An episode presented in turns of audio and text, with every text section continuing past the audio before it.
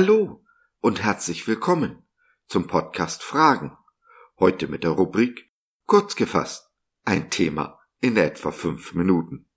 Ich bin Josef und freue mich sehr, dass du dich reingeklickt hast. Schön, dass du dabei bist. Jeder Soldat, jeder Kämpfer weiß, kenne ich die Taktik des Feindes, bin ich vor Überraschungen sicher und damit im Vorteil.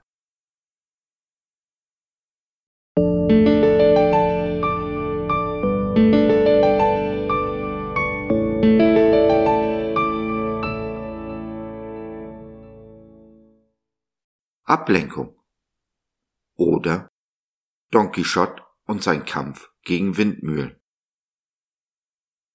Der Feind unseres Gottes, Luzifer, der Lichtträger, ist nicht kreativ. Er war es einmal, solange er noch der höchste und der schönste der Erzengel war.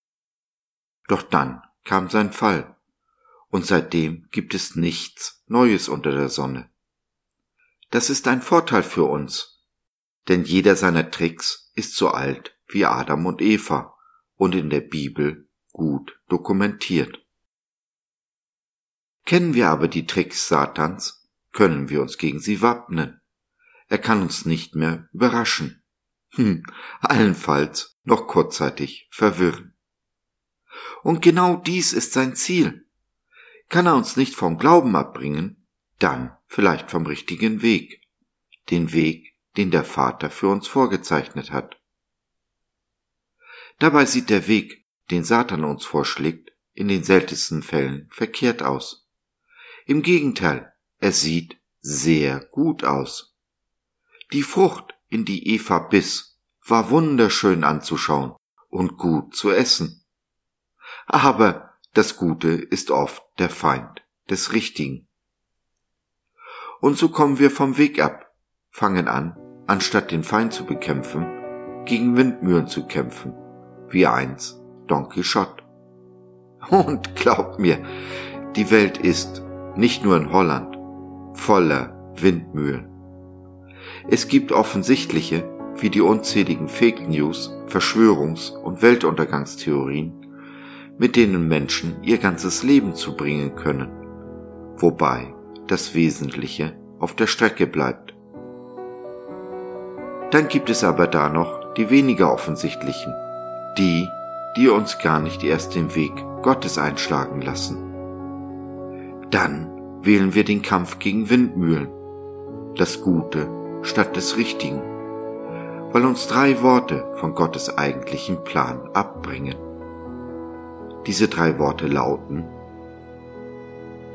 ich kann nicht.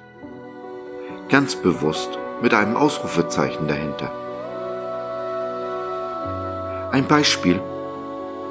Gott sagt, vergib denen, die dir Böses getan haben. Du sagst, ich kann nicht. Dabei wissen wir genau, wie einst Mose und Gideon, dass zu Gott zu sagen, ich kann nicht, immer eine Lüge ist. Denn uns ist im tiefsten Inneren unseres Herzens meist schmerzhaft bewusst, dass unser Jesus niemals etwas von uns fordern würde, was wir nicht tun können. Wir belügen also uns selbst und damit Gott und die Menschen. Dabei können wir nach außen aussehen wie ein richtig guter Christ, der sehr engagiert in der Gemeinde ist. Wir lenken uns und die anderen von unseren Problemen ab, bauen eine Fassade auf, eine Kulisse, in der wir eifrig gegen Windmühlen kämpfen. Dramatisch wird es aber, wenn eines meiner Geschwister anfängt, hinter meine Fassade zu schauen, anfängt, an meiner Kulisse zu rütteln und auf das eigentliche Problem aufmerksam macht. Dann ergreife ich das Schwert. Gegner ist nicht mehr der Feind, auch nicht die Windmühle, sondern mein Bruder, dem ich am liebsten den Kopf abschlagen möchte, aber zumindestens die Zunge herausschneiden will. Und wieder bin ich der Meinung, den guten und gerechten Kampf zu kämpfen, wobei mir alle Mittel recht sind. Auf der Strecke bleibt aber diesmal keine Windmühle, sondern mein Bruder, meine Schwester und ich als der Mörder. Was bleibt? Was hilft? Es gibt nur ein einziges Gegenmittel. Radikal ehrlich zu werden. Ehrlich zu sein gegenüber mir selbst und meinem Gott. Bedingung für jede Beziehung, auch der Beziehung zu Jesus ist Vertrauen. Vertrauen aber braucht Wahrhaftigkeit. Bin ich also ehrlich, sage ich statt ich kann nicht, ich will nicht, dann kann unser Gott mit uns weiter auf den Weg gehen, den er für uns vorgezeichnet hat. In ganz kleinen Babyschritten, immer angepasst an unser Tempo. Wir bleiben nicht im Ich kann nicht stecken, sondern bewegen uns vorwärts. Dabei ist es egal, wie langsam wir uns bewegen. Wir sind immer noch schneller als alle, die zu Hause geblieben sind. Nebeneffekt des Ganzen. Aus Don Quixote wird Sancho Panza, der Gehilfe, der seinem Herrn den richtigen Weg zeigt.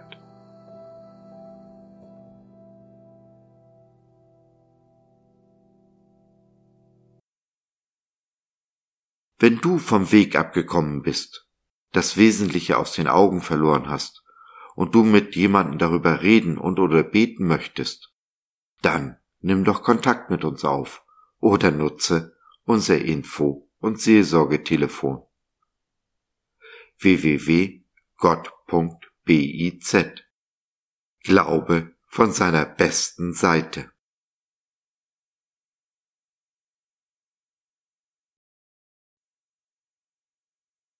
So, das war's für heute. Danke für deine Zeit. Wir freuen uns, dass du dabei warst und hoffen, wir konnten deinen Geist ein wenig anregen. Wenn du mit uns beten möchtest, in unserem Gute Nachtgebet über Zoom oder vor Ort im Gebetshaus Krefeld, wenn du Fragen, Anregungen und oder Kritik hast, dann besuche uns doch im Web www.gott.biz. Hier findest du nicht nur Gemeinschaft, Menschen, die den Glauben leben und mit dir teilen wollen, sondern auch viel Interessantes rund um den Glauben. Wenn dich Sorgen drücken und du mit jemandem reden willst, dann schreib uns oder nutze unser Info- und Seelsorgetelefon. Wir sind gerne für dich da. Also, schau rein, lass von dir hören. Wir würden uns sehr freuen. Bis dahin alles Liebe. Dein Josef.